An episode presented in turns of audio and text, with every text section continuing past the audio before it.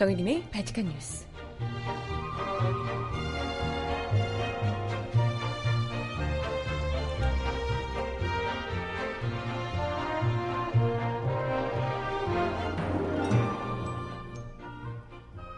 여러분 안녕하세요. 바칙한 뉴스 정혜림입니다. 검찰이 어제 백남기 농민 사망 사건을 드디어 국가 공권력의 남용 사안이라고 거창하게 규정을 했습니다. 사고 발생 직후 백 씨의 유족이 강신명 전 경찰청장 등 관련자들이 고발한 지 무려 2년여 만의 일인데요. 하지만 그 와중에도 총책임자 강신명은 기소 대상에서 제외되고 구은수 등 관련자 모두 불구속 처분하는 등 정작 알맹이는 부실투성이라는 지적입니다. 음악 듣고 와서 오늘 이야기 함께 나눠볼게요. 첫 곡 그레이가 부르는 잘 듣고 옵니다. 신청곡 있으시면 주세요.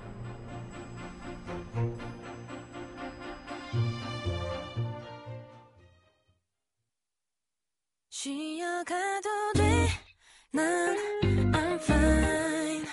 끊임없이 뛰어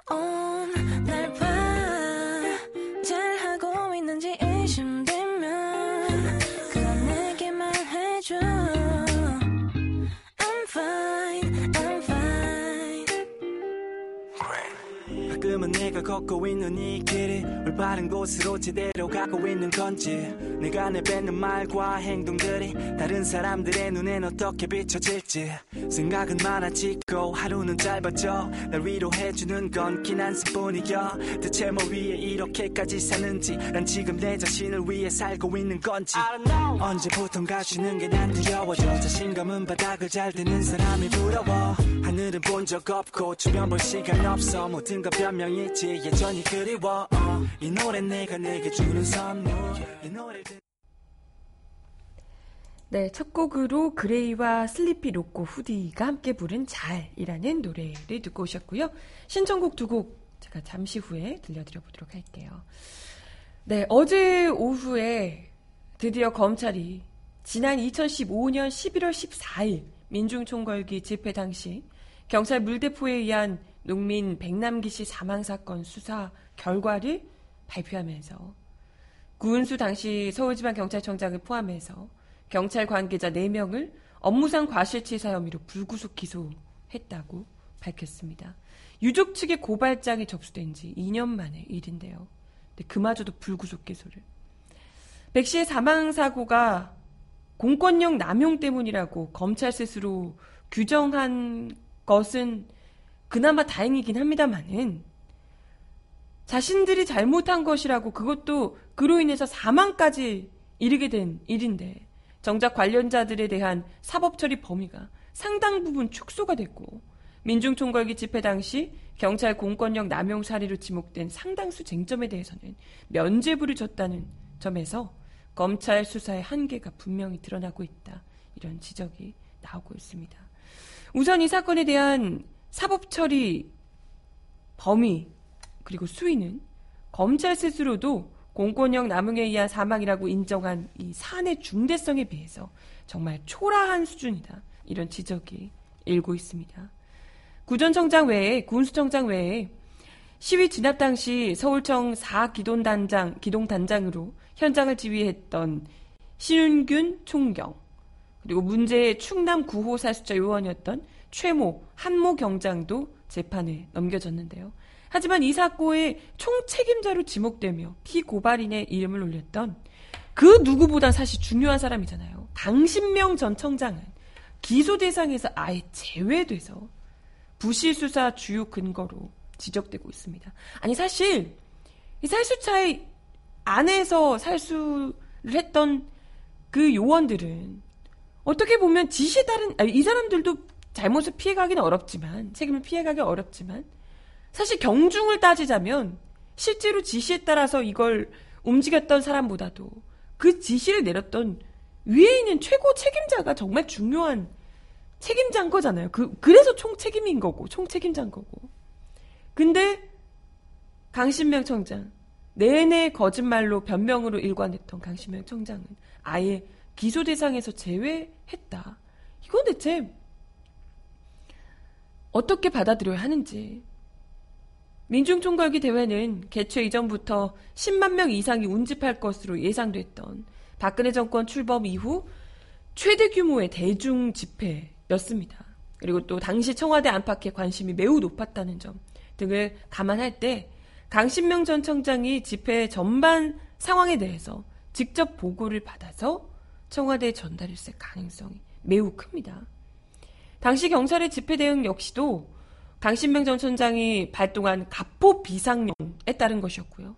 직접 강신명 전 경찰청장이 가포 비상령을 내린 거예요. 그래서 그때 어마어마한 장비들이 다 동원됐다고 알려지고 있죠. 그리고 이에 대해서 강신명 전 청장은 민중총궐기 전후에 진행됐던 기자 간담회를 통해서 집회 관리 대응 방침을 자신이 스스로 인지하고 있었다는 것을 수차례 언급을 했습니다. 도저히 피해, 피해갈 만한 구석이 없다는 거예요. 강신명 전 총장에게. 책임이 없다고 하기에는 이미 충분히 다 인지하고 있었고 본인이 직접 지시를 내렸고 갑부 비상령 등등. 그렇기 때문에 이, 이 백남기 농민 사태에서 좀처럼 책임을 피해가기 어려운 사람이라는 겁니다. 하지만 검찰, 검찰 관계자는 강신명 전 청장의 혐의가 명백하지 않았고 혐의를 인정할 만한 자료가 없었기 때문에 소환 필요성을 못 느꼈다라고 설명을 했습니다. 하지만 만약에 검찰이 초동 수사부터 적극적으로 진행했다면 강 전 청장까지 연결된 보고 체계를 확인할 수 있는 여지는 충분히 있지 않았을까. 또 혐의를 인정할 만한 자료가 없었다는 이 검찰의 말 자체가 경찰 수뇌부에 대한 강제 수사 등 적극적인 조사가 아예 부족했다는 의미로도 읽힐 수 있다는 지적입니다. 또 다른 경찰 수뇌부 중 한 명이었던 군수 당시 경찰 아니 서울청장을 비롯한 서울청장을 재판에 넘긴 거 이것만으로도 의미가 있는 거 아니냐 이런 평가도 있는데요. 하지만 구전 청장을 비롯해서 관련자들의 사법 처리 수위가 사실 너무 부족한 거 아니냐 이런 평가도 역시 나옵니다. 국가 공권력 남용에 의한 무고한 시민이 사망한 정말 중차대한 사안이잖아요. 그럼에도 불구하고 관련자들 전원이 불구속 상태로 재판을 받도록 한 거. 이건 정말 빼도 박도 못하게 봐주기 수사 아니냐. 이런 이야기를 할 수밖에 없습니다. 또 고발 단계에서 적시된 살인 혐의가 아니고 업무상 과실치사 혐의를 적용한 것도 소극적인 조치다. 살인이 아니고 이건 명백히 이건 의지를 가지고 살수를 해서 그것도 쓰러진 사람에게까지 쫓아가면서 살수를 했던 것이 어떻게 업무상 과실치사냐 이런 건데 어떻게든 이제 좀 형을 낮춰보고자 소극적으로 조치를 한 거 아니냐 이런 거예요. 아니 근데 사실 이건 그죠 우리가 다들 봤지만 직사살수가 인체에 미치는 영향을 충분히 인지하고 있는 상황에서도 집회 참가자들에 대한 가슴 윗부분, 그것도 머리를 향해서 살수를 하면서 쓰러지게 하고 결국에는 쓰러져 있는 사람에게까지 계속해서 이뤄졌고 또 이러한 살수행위 자체가 모두 상급자 지시에 의해서 이뤄졌다는 점. 이런 것들이 미필적 고의에 의한 살인 혐의를 충분히 적용할 만한 소지가 있다. 이런 이제 지적이 나오는데요. 하지만 검찰 관계자는 계속 살수 지시 과정에서 피해자 인지를 못했던 것 같다라며 말이 돼 이게? 말도 안 되는 해명을 하고 있습니다. 관해 민변은 피고인들을 업무상 과실치사죄로 기소한 검찰의 이번 처분은 사건의 본질을 간과한 부적절한 조치다. 이 부분에 대해서는 향후 공소유지 단계에서 면밀한 법적 검토가 이루어져야 된다. 이런 지적을 했습니다. 또 검찰은 구전 청장과 신 총경이 살수차 운용과 관련해 지휘 감독을 소홀히 하는 등 업무상 과실이 있으며 살수 요원이던 최 경장과 한 경장은 살수차 점검 소홀 및 아이고 살수차 운용 지침을 위반해서 백 씨를 향해 물대포를 직사살수한 업무상 과실이 있다 이렇게 봤습니다. 나아가 백 씨의 업무 아니 백 씨, 백단기 씨의 사망 원인도 경찰의 물대포 직사살수 때문이라고 판단을 했는데요. 특히 구전 청장의 혐의와 관련해서 경찰은 머리를 겨냥한 직사살수가 이루어지는 상황을 충분히 인식하고 있음에도 불구하고 현장 지휘관과 살수 요원에게 지시해서 이를 중단하거나 별다른 예방 조치를 취하지 않고 살수 지시만 해서 머리를 겨냥한 위법한 직사살수를 방치한 과실이 인정된다라고 지적을 했습니다. 이건 뭐 경찰의 집회 대응 문제점을 지적을 하고 있는데요. 하지만 실제로는 백남기실을 진압했던 상황에만 한정해서 소극적인 판단을 했다. 이런 지적도 나옵니다. 이 자체가 백남기 씨를 사망에 이르게 한 원인이 단순히 머리를 겨냥한 물대포, 직사살수, 이것 때문이라고 축소해서 해석할 수 있는 여지를 준다는 거죠. 사건 발생 이후 백남기 씨의 사망 사건은 단순히 물대포 사고가 아니고 국가 공권력의 총체적인 집회 대응 시스템 문제에서 비롯된 것이다. 이런 지적이 팽배했습니다. 그러니까 다른 건 다 괜찮은데 단지 머리를 직사살수한 것만이 문제가 됐다. 이렇게 되면 아 이게 좀 실수한 것처럼 이것만 아예 다른 살수는 다 괜찮았는데 머리를 살수한 걸 아이쿠 잘못했네. 아 알았으면 빨리 뺐어야지. 이렇게 이제 축소해서 해석할 수 있다는 거예요. 이에 따라 백남기 씨 유족들은 검찰 고발 당시에 백남기 씨를 겨냥한 살수행위뿐 아니라 집회 대응 전반에서 발생한 살수행위의 위법성, 또 물대포에 사용된 최류액 성분인 파바의 유해성, 또 최류액이 포함된 물대포 살수 행위의 위법성, 직사살수 시 수압 제한 규정 초과 여부, 또 차벽 설치 위법성 등 경찰의 집회 대응 시스템 전반에 대한 판단, 또 이를 근거로 한 포괄적인 사법 처리를 요구한 바 있습니다. 하지만 검찰은 이번 수사 결과 발표에서 백남기 씨를 향해 살수행위가 이루어진 상황 그 자체에만 국한해서 가슴 이하 겨냥 살수 지침을 위반한 부분만 경찰의 위법행위로 인정을 했다는 거죠. 그 외 쟁점인 나머지 것들에 대해서는 아까 이야기 드렸던 부분들 모두 다 적법하다고 판단을 했고 직사살수 시 수압 제한 규정 초과 여부 또 현장 경찰관의 부상자 구호 조치 위반 여부 의무 여부 구호 조치 의무 위반 여부에 대해서도 증거가 불충분하다, 부족하다라고 판단을 했다는 겁니다. 이러한 검찰의 판단들이 강신명 전 청장을 불기소 처분한 것에 아마 영향을 끼치지 않았을까 싶은데요. 결과적으로 검찰은 향후 재판 과정에서 경찰의 전반적인 공권력 남용에 대한 심리를 통해서 구체적인 판단을 받아볼 여지마저 아예 사전 차단해 하, 사전 차단을 해버린 셈이 됐다. 이런 지적이 나오고 있습니다. 네. 그러나 중에 다른 또 추가로 나온 보도에 따르면 경찰이 당시 민중 총궐기 집회를 두고 진압을 위해서 무려 전동 커터기, 장대 톱, 쇠톱, 쇠파이프 등을 대량 구매했던 것으로 나타나고 있어요. 얼마나 경찰이 그 윗선에서부터 만반의 준비를 갖춰서 이건 뭐 집회를 하는 시민들의 안전 혹은 그 외의 안전을 막고 안전을 이제 보장하고 과도한 뭐 폭력이 발생하거나 이럴 때 이제 그걸 자제시키는 진압하는 정도를 넘어서서 얼마나 위험천만한 짓을 이 진압 자체가 집회를 하는 시민들의 안전을 도저히 담보할 수 없는 수준의 그저 진압 그 자체에만 목적을 두고 진압을 준비하고 있었는지를 똑똑히 보여주고 있지 않나.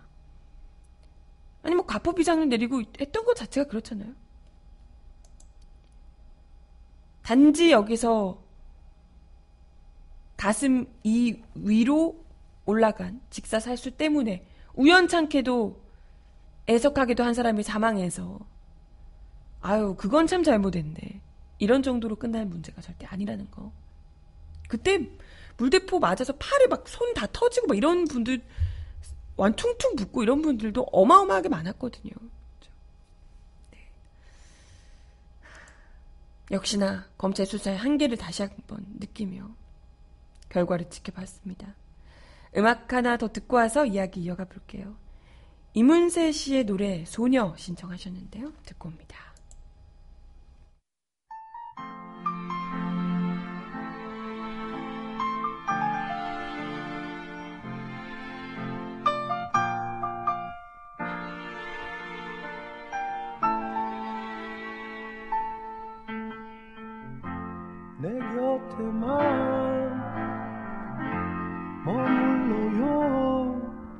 떠나면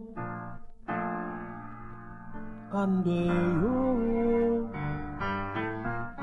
그리움 두고 머나 먼 길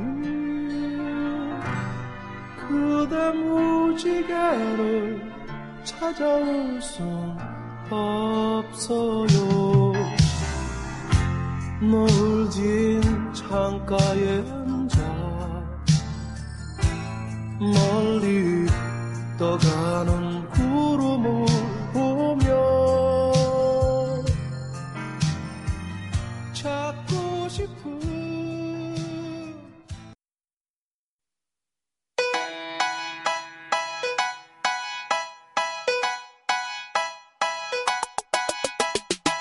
Look inside. Look 이 사람 왜 inside 이럴까요?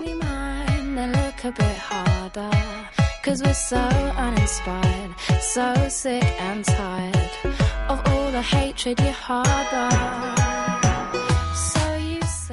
박근혜 전 대통령이 구치소 수감 과정에서 심각한 인권 침해를 당하고 있다는 주장이 제기돼 논란이 일고 있습니다.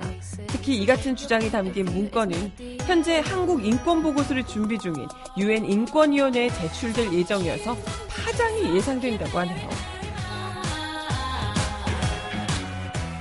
CNN은 현지 시간으로 17일 박근혜 전 대통령의 국제 법률팀을 맡고 있는 MH그룹으로부터 박 전 대통령의 인권 침해를 주장하는 내용이 담긴 문건을 제공받았다고 단독 보도했습니다.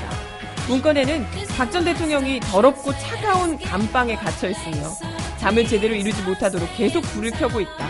이런 주장이 담겨 있는 것으로 전해지고 있는데요.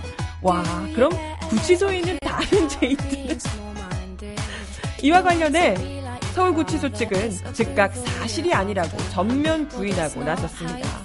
서울구치소 관계자는 오늘 연합뉴스와의 통화에서 이미 수용 초기에 보도됐듯이 처음 수용됐을 때부터 박 전 대통령은 접이식 매트리스를 사용하고 있다. 라고 밝혔습니다. 아울러 수용시설 내 난방도 약 일주일 전부터 이미 이루어지고 있어서 전혀 춥지 않은 상태라고 설명했다고요. 감방의 난방은 바닥을 데우는 온돌 방식으로 이루어져서 전혀 차가운 바닥이 아니라는 거죠. 그리고 감옥 내에 불이 켜져 있어서 잠들기 어렵다는 주장에 대해서도 과장된 것이라고 반박을 했습니다. 구치소 관계자는 저녁에 켜놓은 취침 등이 있다며 밤에도 시차를 해야 하기 때문에 아예 깜깜하게 둘 수는 없기 때문이라고 설명했는데요. 하지만 조도가 매우 낮은 등이기 때문에 그것 때문에 취침에 어려움을 겪을 것이라고 보기는 어렵다라고 부연했습니다. 또이 관계자는 수용자나 시민단체, 수용자 가족 등으로부터 견제와 감시를 받기 때문에 이런 인권 침해 논란이 벌어지기는 어려운 상황이라고 밝히기도 했습니다. 그리고 뭐 사실 그 이전부터도 이분이 홀로 8인실? 어마어마한 규모의 방을 단독으로 사용을 하고 계시고 들어가시기 전에 변기도 교체해드려 샤워 시설 놔드려 아니 이 정도면 거의 뭐 준 그 안에서는 준 호텔급이 아닌가 싶을 정도로 아니 무려 삼성 이 이재용도 그보다 작은 방에서 지금 묵고 있는데 혼자서 인권 침해 운운하기에는 진짜 세상 창피하지 않나 얼마나 공주님이시길래 평생 공주로 살아오셔서 그런가? 아무튼 세상 또 다시 한 번 더 창피를 당하고 싶어서 지금 이러고 계시는지 정말 아우 언제나 부끄러움을 또 우리 국민들의 몫이죠. 아직도 아직도 그 안에서 정신을 못 차리고 있으니 반성을 기대하기는 영영 그런 모양입니다. 네, 음악 하나 더 듣고 와서 이야기 이어가 볼게요. 정승환이 부르는 너였다면 신청하셨는데요. 듣고 옵니다.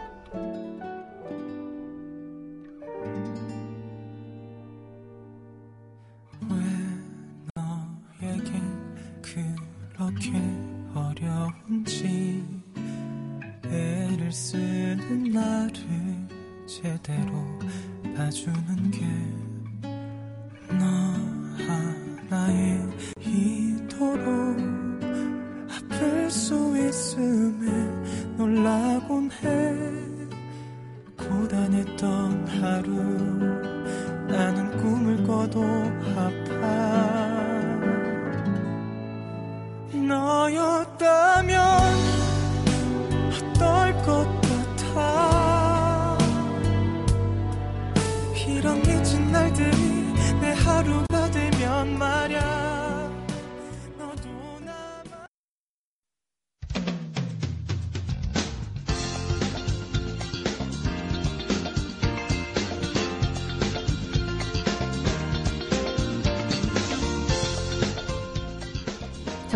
바칙한 브리핑.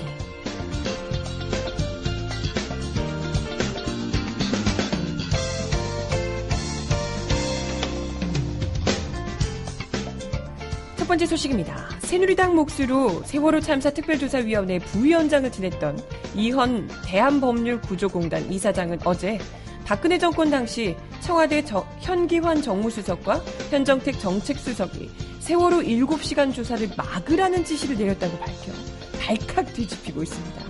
이 이사장은 이날 국회에서 열린 국회 법제사법위원회 국정감사에서 백희련 더불어민주당 의원이 세월호 7시간 행적에 대해 청와대가 펄펄 뛰는 모습을 봤다고 인터뷰했는데 청와대에 누가 그랬냐라고 묻자 구체적인 이름을 거명하기 그렇다. 관련 수석 비서관과 해수부 관계자들이 그랬다라고 즉답을 피했습니다. 이에 백 의원이 누구인지를 계속 구체적으로 묻자 이 이사장은 당시 정무수석과 정책수석이었다라고 답했습니다.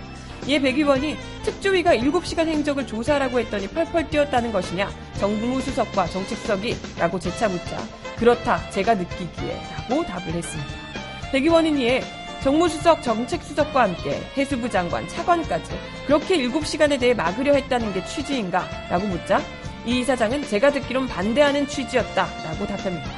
백 의원이 왜 그렇게 반대를 했다고 생각하냐? 라고 묻자 이 이사장은 그때도 뭔가 문제가 있어서 그런 거 아닌가라는 생각이었고 지금도 마찬가지다 라고 답했습니다.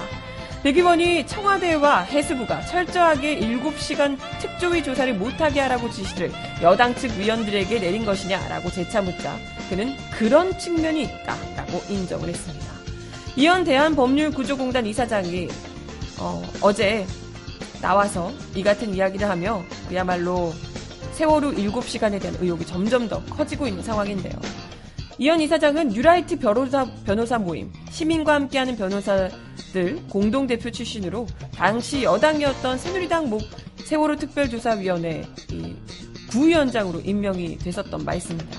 그는 지난 2015년 11월 세월호 특조위가 박근혜 전 대통령의 세월호 7시간을 조사하기로 결정하자 사퇴하겠다며 회의장 밖으로 뛰쳐나가는 가면 아 기억난다. 박 전 대표 탄핵 때도 세월호 7시간을 탄핵소추 안에 포함시킨 것은 부적합한 일이라며 SNS에 글을 올렸던 대표적인 박근혜 호위무사였습니다. 하지만 이날 법사위 국감에서는 박지원 국민일당 전 대표가 헌재 박근혜 탄핵 판결을 인정하냐라고 묻자 인정한다고 즉각 대답하고 세월호 보고 시간 및 매뉴얼이 조작됐다는 청와대 발표에 대해서도 많이 놀랐고 진위 여부가 밝혀져야 한다고 생각한다라며 180도 달라진 모습을 보였습니다. 박 전 대표가 이에 그의 변신을 힐난하며 법률구조공단 이사장직 자진 사퇴를 촉구했지만 이건 또 거부를 하셨다고 하네요. 한편 이날 법사위에서는 여당 의원들이 이 위원장에게 세월호 관련 질문을 하려 하자 친박 김진태 의원이 법률구조공단 업무와는 관계없는 질문을 할 수 없다며 강력 반발해 고성이 오가며 정회를 하는 등 진통을 겪기도 했습니다.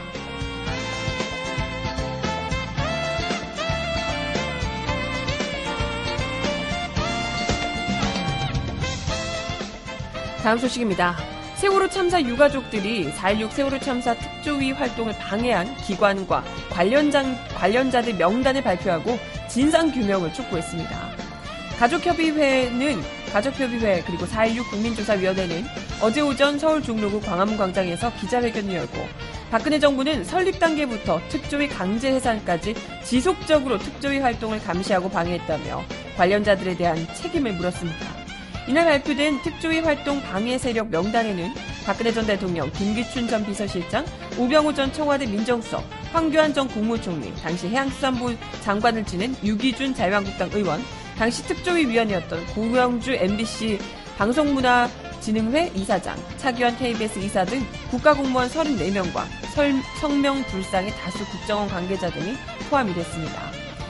유족들은 박근혜 전 대통령에 대해 참사 발생 보고를 받고도 최소 7시간 30분 이상 유효한 조치를 취하지 않았고 이를 감추기 위해 최초 상황 보고 문서 조작, 위기 관리 지침 불법 개정 등을 묵인하고 이에 관한 허위 사실이 유포했다는 점 등을 지적했습니다.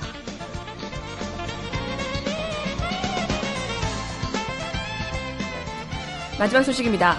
박상기 법무부 장관이 이명박 정부 시절의 국정원 대선 개입 사건과 관련해 이명박 전 대통령 수사 가능성을 언급한 가운데 자유한국당 정우택 원내대표가 정치보복이라고 또 반박하며 박 장관이 해임될 수 있다고 으름장을 놨습니다. 와, 자유한국당 원내대표가 대체 뭐 얼마나 대단하시길래 장관을 본인이 해임할 수 있다고 이렇게 협박까지 하시고 그러실까? 정우택 원내대표는 이날 국회에서 열린 국정감사 대책회의에서 박 장관이 계속 공개적이고 직접적으로 정치 보복 의도를 드러낸다면 경우에 따라 장관 해임 사유가 될 수 있다는 경고의 말씀드린다라고 밝혔습니다. 아니 어느 포인트에서 정치 보복 의도를 드러냈다는 건가요? 수사가 지금 논란이 되고 있는 부분이 있어서 그걸 수사할 수 있다. 수사 대상이 될 수 있다라고 얘기를 한 것인데 충분히 이게 피해자가 될 수 있는 사람이다라고 이야기를 하는 거잖아요. 근데 무슨 그게 정치보복 의도를 드러낸다는 거지? 아, 박 장관은 국회 법제사법위원회 국정감사에서 이명박 전 대통령 수사 가능성을 묻는 질문에 혐의가 있다면 수사 대상에서 제외되지 않는다. 라고 답했습니다. 아니, 혐의가 있으면 수사 대상에서 제외되지 않는 건 팩트잖아요. 팩트를, 아니, 혐의가 있는데 이명박 전 대통령은 훌륭하신 분이기 때문에 저희가 빼드리겠습니다. 라고 얘기해야 정상이에요? 뭐 하자는 거야? 당연히 현직 대통령이어도 이건 뭐 생각 없이 수사해야 되는데 혐의가 있으면 당연히 수사받는 게 마땅한 거 아니냐고요. 그런데 이걸 가지고 정치 보복 의도를 드러냈다며 혐의가 있으신 모양이야. 응? 혐의가 분명하신 모양이네. 그러니까 이렇게 안달복달을 하시는 거죠. 그치? 그런 거죠? 얼마 찔리면. 아무튼 정 원내대표가 박 장관이 검찰 등 수사기관에 전임 대통령에 대한 정치 보복적 수사의 가이드라인을 제시한 것이라고 분통을 터뜨렸습니다. 웃겨. 수사 가이드라인을 대통령이 직접 지시하고 이대로 수사하라고 내놓고 그러던 박근혜 정권에 계셨던 분께서 왜 그러실까? 음, 수사 가이드라인 대통령이 직접 내려주고 그래놓고 막 이런다. 수사 가이드라인 한번 짜봐? 어? 제대로 한번 짜볼까? 진짜 아주 아주 시작도 안 했는데 이러시면 좀 곤란합니다. 응? 네, 음악 하나 더 듣고 오겠습니다. 로이킴이 부르는 노래 버전으로 그리움만 쌓이네 들려드려요.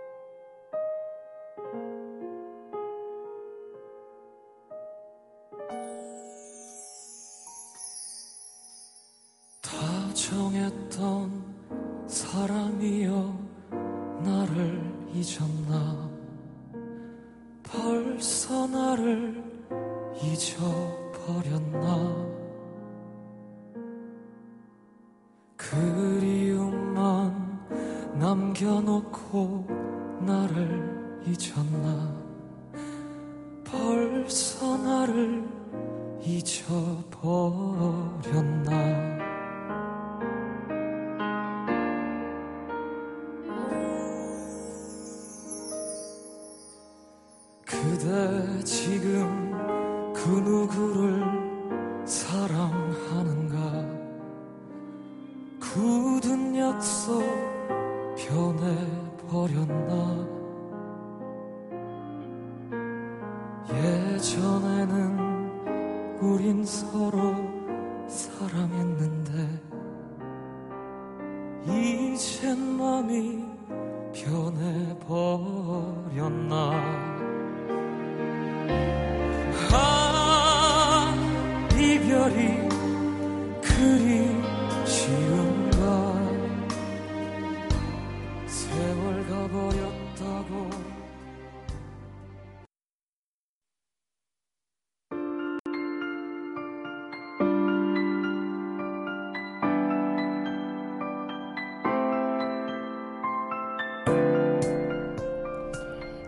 속 가장 필요한 목소리를 전합니다. 여기 곧 우리가 있어요.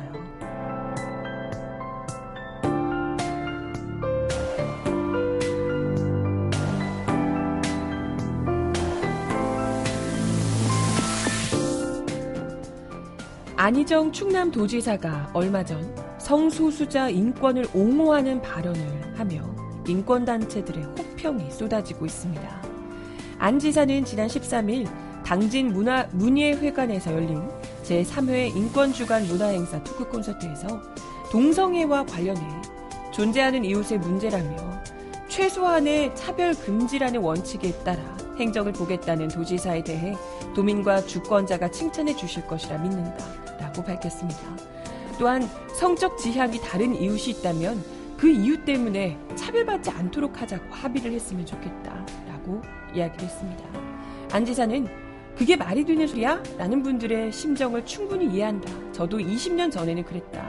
그러나 지금은 그런 이웃이 있다는 사실을 그냥 인정한다. 라고 설명했습니다. 이어 이런 문제일수록 가능하면 서로 시간을 갖고 상황을 지켜보는 것이 중요하다. 라고 덧붙였습니다. 이날 안 지사 발언에 앞서 기독교 단체들은 충남 인권 조례 폐지를 주장하며 고성을 지르며 소동을 피우기도 했는데요. 참 이분들 아유 인권단체인 충남 인권교육활동가 모임 붓들은 지난 16일 논평을 통해 최소한의 차별 금지라는 원칙을 세운 안희정 충남지사를 매우 칭찬한다. 더 나아가 인간 존엄이 최대한 지켜지는 행정으로 나아가길 바란다. 라고 화답했습니다. 붓들은 일부 개신교도들이 충남 인권조례와 관련해 성소수자들에게 연일 혐오 발언을 쏟아내고 있는 와중에 나온 소신 발언이라서 더욱 의미가 깊다 할 것이다. 라며 안 지사 발언을 긍정적으로 평가했습니다. 한편 충남 기독교 총연합회 충남 성 성시화 운동 이게 뭐야? 본부 등 충남 지역 기독교 단체들은 충남 인권조례에 동성애를 옹호하는 내용이 있다며 인권조례 폐지를 주장하며 지난 5월부터 도민들을 대상으로 조례 폐지 청구 서명 서명 운동을 벌이고 있습니다. 충남 인권조례는 충남 충청남도 인권센터 운영 및 목적, 인권 침해 및 차별에 대한 상담, 조사, 신청 방법 및 장소 접수 등의 내용을 담고 있는데요. 지난 2014년 제정 선포된 충남 인권 선언에는 성소수자를 차별해서는 안 된다는 내용이 담겨 있습니다. 아니 누구든 차별하면 안 되죠. 성소수자든 누구든 차별하면 안 되죠. 그런데 이 사람들은 무슨 성소수자들이 무슨 불법을 저지른 것처럼 범법을 한 것처럼 정작 범법자들에 대해서는 그렇게 하여와 같은 온정을 베푸시는 분들이 성소수자들에 대해서는 차별해야 된다고 그렇게 목소리를 높이고 있네요. 참. 아무튼 안지사의 성소수자 인권을 옹호하는 소신 발언은 지난 1월 대선 출마 선언과 함께 열렸던 안희정과 함께 싶다. 페이스북 라이브 방송에서도 나왔던 바 있는데요. 그는 정치인으로서 일반 한 사람으로서 진정한 용기란 어떤 것인지 꼭 듣고 싶다라는 방송인 홍석천 씨의 질문에 대해서 남성과 여성이라는 이 이분법 역시 편의상 구분해 놓은 것이지 사실상 우리는 그냥 사람일 뿐이다. 전 그런 점에서 일체 사람들이 사람들의 개성이 차별이라는 폭력 앞에 서는 것을 막겠다. 이것이 제가 가지고 있는 민주주의자로서의 신념이다라고 밝힌 바 있습니다. 질문 전에 홍석천 씨는 안 지사의 이전 인터뷰를 언급하면서 저희처럼 사회적 약자로 지내고 있는 사람들에게 관심을 정확하게 표현하는 게 정치인으로서는 표 계산법에서는 손해다. 왜 굳이 이런 발언을 안 지사는 인터뷰에서 이야기할까? 많은 정치인들이 사실 그 부분에서는 그냥 논외로 넘어가려고 한다. 이렇게 이제 이야기를 했었는데요. 그러게 말입니다. 피하고 싶은 논쟁일 텐데 그걸 굳이 또 이야기를 하셔가지고 소신을 보여준 것, 진정한 민주주의자로서의 모습을 좀 더 보여준 것 같아서, 네. 저도 박수를 보내드리고 싶네요. 안재사는 19대 대선 후보 당시에 한 언론과 인터뷰에서 동성애는 개인의 다양한 성적 정체성에 관한 것이기에 논쟁할 가치도 없고 이를 문제화하면 안 된다. 라고 이야기를 했습니다. 기독교 단체의 표가 두렵지 않냐라는 질문에도 기독교인은 동성애에 대해 종교적 신념으로 문제화하지 말아야 한다. 라고 딱 잘라서 언급을 하셨네요. 야, 진짜 용감하시기도 하고, 아니, 당연한 얘기지만 용감, 우리나라 정치인으로서는 기독교인들 표를 굉장히 두려워해서 사실 그렇다고 하더라고요, 정치인들이. 네. 용감하십니다. 훌륭하세요. 마지막 곡으로 먼데이 키즈가 부르는 가을 안부 전해드리면서 인사드릴게요.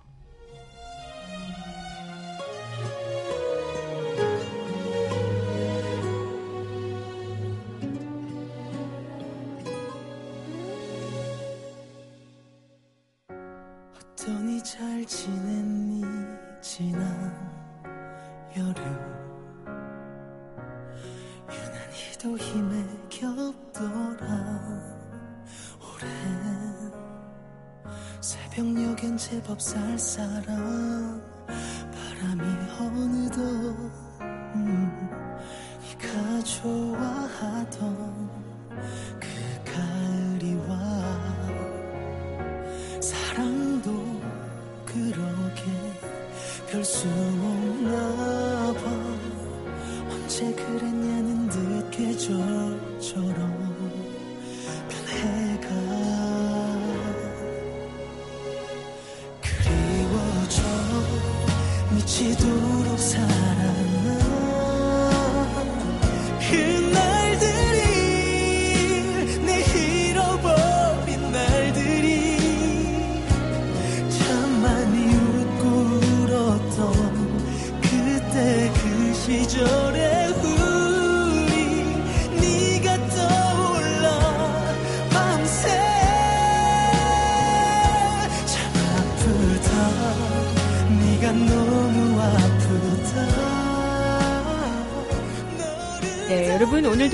뉴스와 함께 해주셔서 감사합니다.